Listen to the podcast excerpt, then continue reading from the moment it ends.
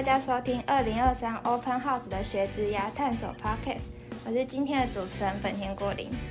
那我们今天要探索的是电子后端工程。那我们邀请到一个很厉害的学姐来跟我们介绍一下她的学习跟工作经验。那我们先就先请学姐跟大家打一声招呼，然后自我介绍一下。那让我们邀请徐伟婷学姐。Hello，大家好，我是呃大学是电机系一零八级的徐伟婷，然后研究所是读机器人硕士学位学程。Hello，大家。那我可以先请问一下学姐，就是现在大一到大三的学弟妹们，现在有比较需要做哪一些事情，或是建议做哪些准备吗？嗯，其实我觉得大一到大三的话。其实我还比较推荐大家，就是把目前的课修好，因为可能课大家是差不了太多。那我觉得比较重要的是，其实可以多认识上下的学长姐、学弟妹，因为其实说实话，在求职的过程中，我自己也是受了很多学长姐的帮助，无论是经验的分享，或是很多企业会有内推，所以其实我会蛮建议大家，无论是系上、社团、友会什么都好。可以就多去认识一些人。那我可以问一下，之后就升到大四之后，就是需要做哪些准备吗？嗯，我自己会觉得是大一、大二一组，大三、大四一组。因为大三你会开始做一些选课，然后甚至有些人会开始找老师做专题。我觉得专题这一点还蛮重要的，因为你可能找到喜欢还不错的。指导教授，或是发现自己对某一个领域特别有兴趣，那多做专题这些，其实对于后面在选研究所是一个蛮重要的衔接点。就觉得在这个时间，可能去做点专题，或者去拜访实验室，都是对自己未来选择一个蛮好的方向。但大四的时候，可能就有人开始要准备考试，或是有人提前进入研究所。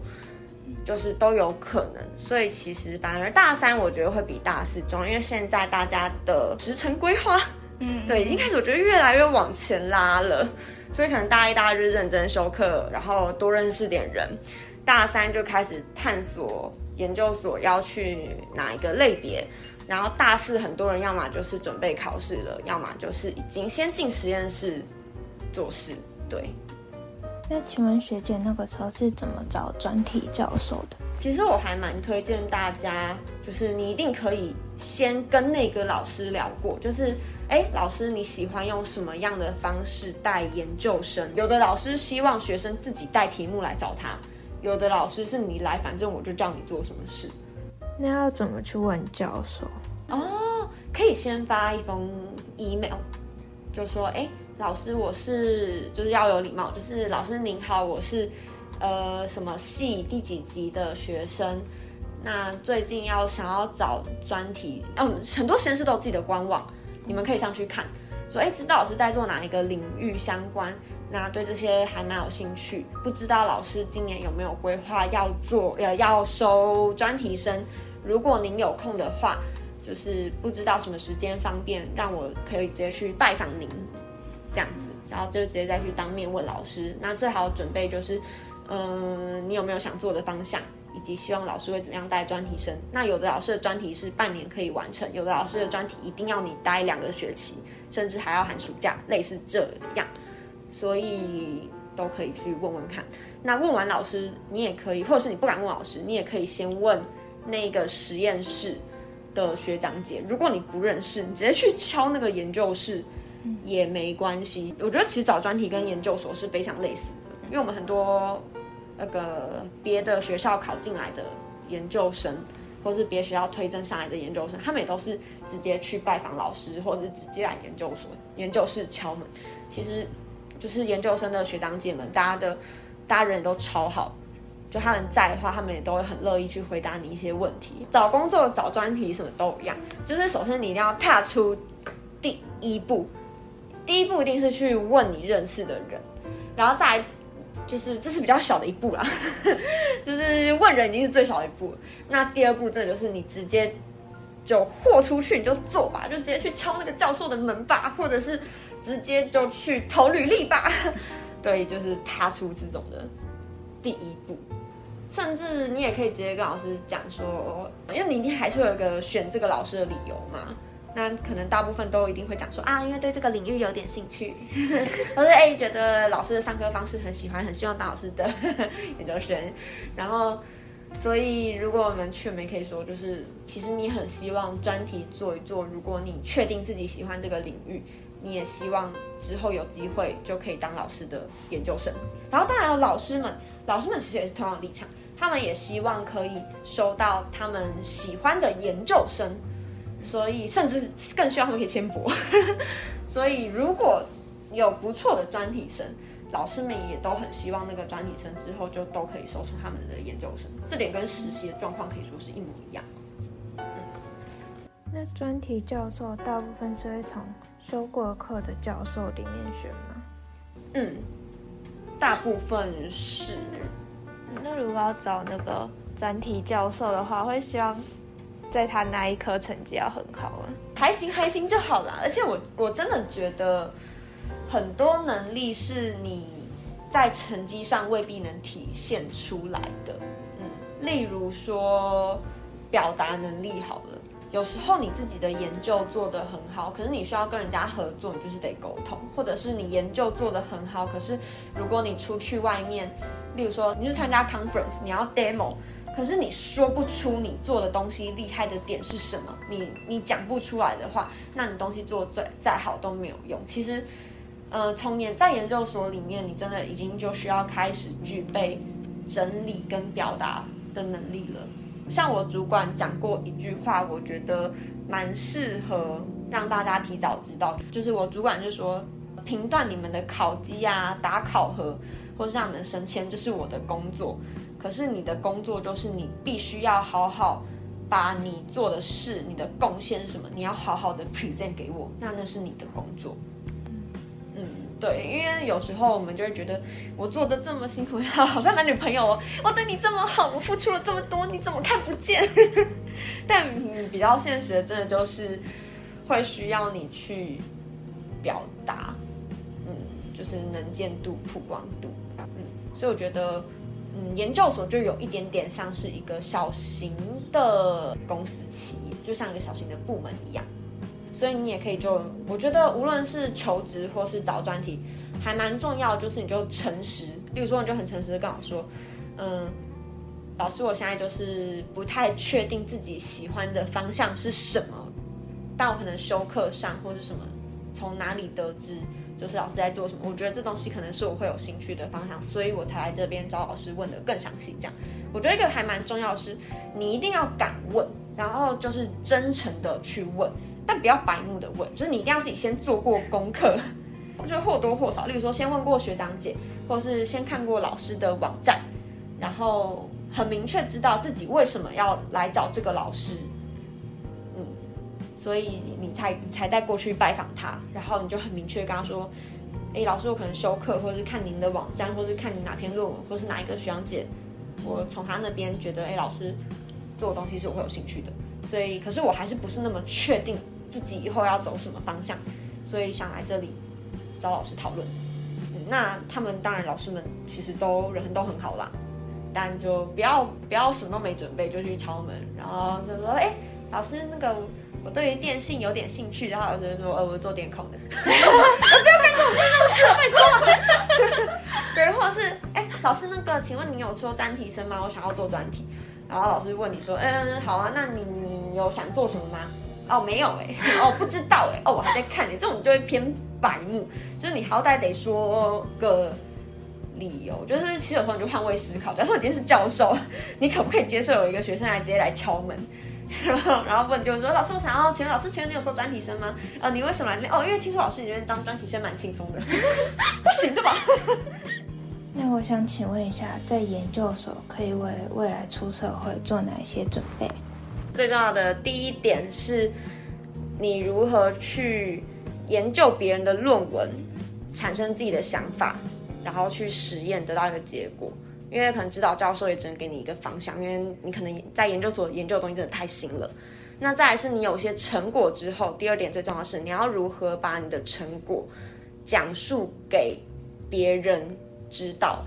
嗯所以就这两点，自学以及去 present 你的成果。嗯，所以研究所我觉得重要是学习如何做研究，未必是你研究的主题本身，因为如果你会做研究。每一个领域，你在懂它的基本知识之后，你就可以用同样一套方式去应用在各个不同的领域上。但如果你在研究所就只是哦学长姐做什么我就跟着做，这个题目做完之后交接给学弟妹，那你出社会，假如说今天遇到一个东西，你需要靠自己去解决，因为在工作上分工一定会分工分比较细，那你要如何靠自己去应付呢？其实我觉得这反而是研究所比较重要的点。嗯那学姐那个时候有去实习吗？我其实没有特别去实习哦。我其实，如果你真的问我推不推实习，我一定是推荐的。嗯，对，因为因为真的学界跟业界落差太大，那你去实习等于是你提前知道你到底缺乏什么，以及你去实习的这个地方一定是你想你未来想进到这里工作，你才去那边实习嘛。所以过程中你可能真的发现，哎，我我好像不太喜欢。那你就等于是可以过滤掉一部分的工作，那帮助你真的求职上去选择你更喜欢、更适合的。那如果喜欢当然更好，我也有很多呃朋友或是学弟妹，他们实习之后就去那边工作了。嗯，所以其实如果有机会，真的大推去实习。比较建议什么时候去实习？哦，我身边的人最多是研究所去，但研究所你就必须先跟你的指导教授。讲好关于能不能去实习这件事，然后有的老师他们就会说哦哦，我有认识的或是合作的产学合作对象，甚至老师是工研院的，就可以直接去那边实习。大学的话，其实也要看跟研究所衔接的安排，就是你可能说，哎，老师，那个我已经找到研究所，那我四下可不可以？大四可不可以先去实习？最好两个时机，一个是大四，一个就是研究所过程。但这些都需要跟你的研究所指导教授先讨论好。那就是太早去实习，就会变成过去就是会知识不足啊，或是不太知道做什么。好，就是关于我自己，我这是我自己在面试的时候，有一个主管跟我说，他就说，如果你今天发现，就是你的表现不用一直很完美，如果你发现你对于某一个问题你回答不出来，第一有可能是你本来就对这个没兴趣。像那个时候电机系我不会电磁学，我喜欢电磁学，我不知道我还都不知道在学什么。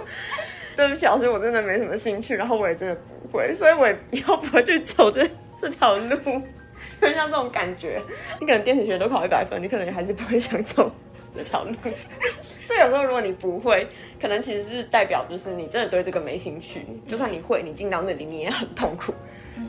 对，那如果是你不会，可是你真的很喜欢的话，就例如说我最近看动漫，哦，弹吉他好帅，但是我我不会，我想我想学，那就那那很好，代表你有一个方向可以前进了，大概是这种感觉，对啊，所以我觉得比较重要是，如果你真的早点踏入实习，发现啊，这工作好棒，可是完蛋，有一些需要的背景知识我不会，那其实很好，代表。你有一个很明确前进的方向了，我就是把这东西学好，因为我以后想要做这个工作，我有兴趣。对你有兴趣，你自然就有那个动力去学习。所以不知道是一件好事。我觉得最可怕是你不知道你不知道什么，这这真的比较可怕。所以再切回重点，就是在大学的各位，你们就是必须要去找到你的方向。对，要从呃我是谁，我为什么在这个科系。我不知道，我不知道什么，我不知道我怎么过这个科的。到去知道你想要的是什么，以及你现在还缺乏是什么。对，不知道自己缺乏什么，其实是一件最可怕的事。嗯，这是给大学生们的建议。至于给研究生们的建议，就是如果你连自己不知道不知道什么。对，那就赶快去找你的学长姐聊聊吧。你就是衔接回前面提到人脉，然后去找到一个你觉得你问到的、你觉得你喜欢的工作的模式，你喜欢的领域，也不一定是喜欢，不讨厌就可以，真的不讨厌就可以，就是可以接受就可以。然后就去问他们当初怎么准备，还缺乏什么，然后就朝那个方向去走。嗯，然后真的不用担心犯错啦，因为我身边也有朋友是。工作一开始很喜欢，后来发现，哎呦，就是工作随时主管的想法会，老板的想法会变，所以你的工作内容可能随时都会变，部门改动什么的，所以工作一年半年就换的大有人在，所以不用担心，真的出社会我反而觉得步调就可以放慢了，就是你已经拿到这个学历了，就是。哦，完了又要站戏，我要被 会不会演上？啊，对不起，我讲一件现实的，就是真的，你读到电机资工，你真的不用怕，尤其是交大电机、交大资工，真的完全不用怕出去找不到工作。嗯，就真的慢慢看，慢慢来，不喜欢就换。对，大家当然不要换太多啊，不要换太多啊，会有点危险啊。可是就是可以慢慢过滤，多问一些人的想法。我大推大家去面试的时候。问问你们的主管，他在这里待多久？他有没有去过别的公司？就是你，你被面试的同时，你其实也在面试这间公司，所以你可以问说：哎，为什么开这个缺？这个缺是因为有人走吗？还是部门在扩编？然后，请问您，就是你的面试官，哎，请问您在这里待多久？那你为什么喜欢这份工作？为什么可以做这么久？其实你可以这样去反问他。那成绩对面试的影响大吗？我成绩其实没有到那么好，可是其实你只要解释的出来都 OK。像可能有课说可能是打扣相关的课好了，然后主管就会问说，哎，你哪一个的成绩没有很好？我就说，哦，因为那时候我正好在可能例如说参加某一个比赛，或者是我在参加某一个活动，那所以那时候就没有兼顾到这堂课的成绩。可是我后面在做什么什么什么。可能你在做什么专题，你在发什么论文，你在做什么研究的时候，你就把这块能力补回来。然后，其实主管们他们也是过来人，他们也知道有所谓的比较凉的课、比较甜的课，甚至他们自己都修过。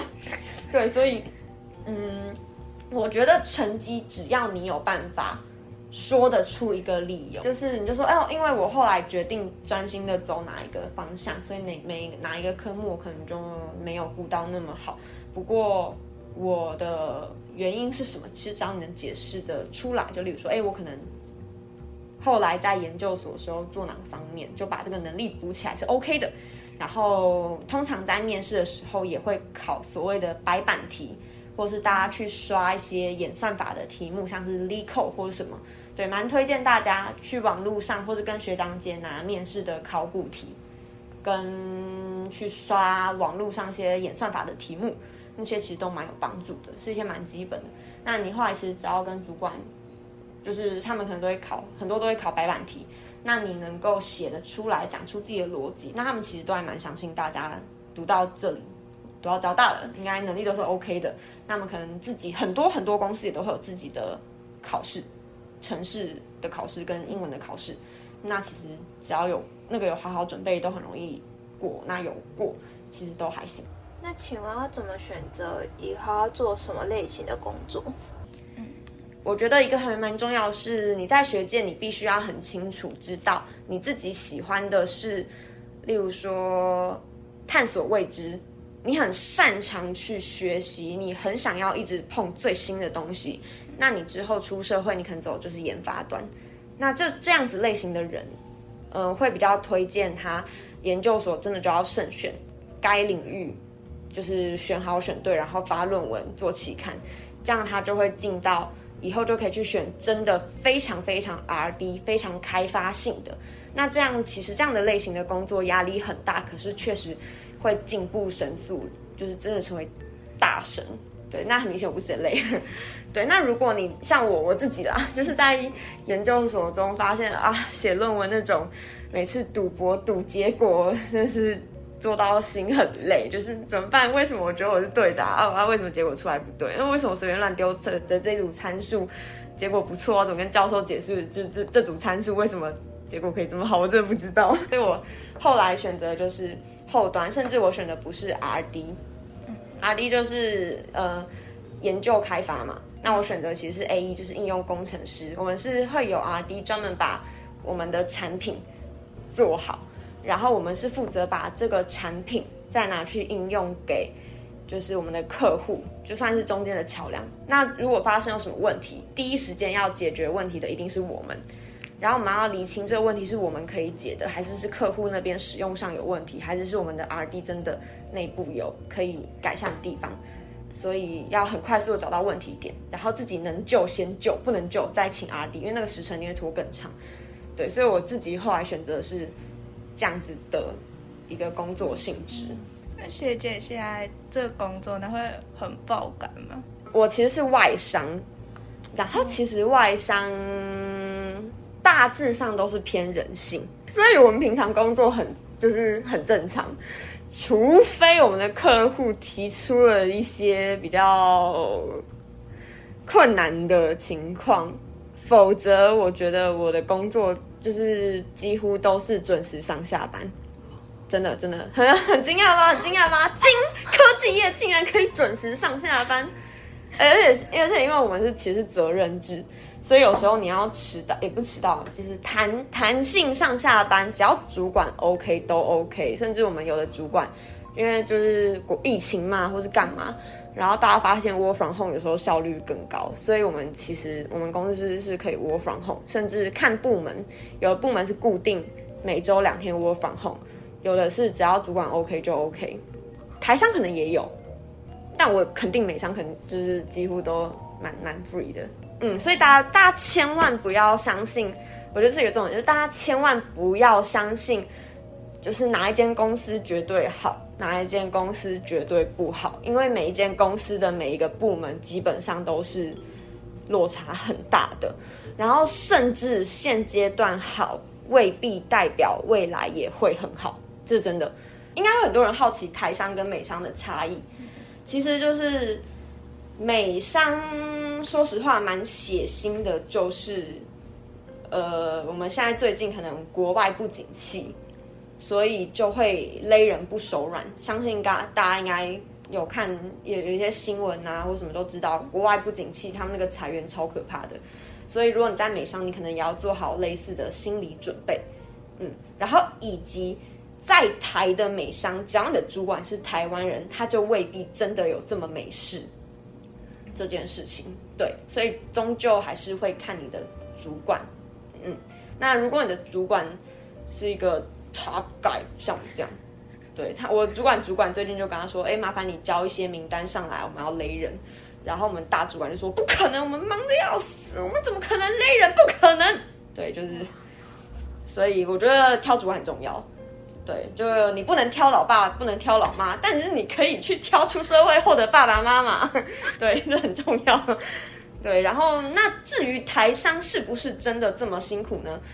其实也没有，一样看主管。那尤其是最近，像是有一些公司本来说什么啊，大家进去不能用手机哦，哎，其实也渐渐在开放，因为他们知道，要是再进下去，大家都不想来了呢。对，所以就是已经有越来越多台商他们。的工时也是越来越弹性，以及很多很多规则其实也是在放宽的，所以不用那么担心。嗯，那最好就是直接去问主管，有什么问题你就直接有礼貌的砸在他脸上。对，包一层糖果都在砸他脸上，就就很犀利的问。啊，你们最近走多少人呢？没有啊，就就嗯，然后。再来比较明显就是薪水，其实最近美商的薪水真的没有台商高，对，还蛮残酷的，真的没有。可是我们是底薪高，然后说好给你多少就给你多少，就不会有那种什么还要打考绩还要分红看主管脸色，我们真的还好。对，可是就是像台商真的他们哦，最近血赚的一大堆。就是可能哦，他光是连分红就比我的年薪还高了的大有人在，可是那也是他们非常非常辛苦加班换来的什么的。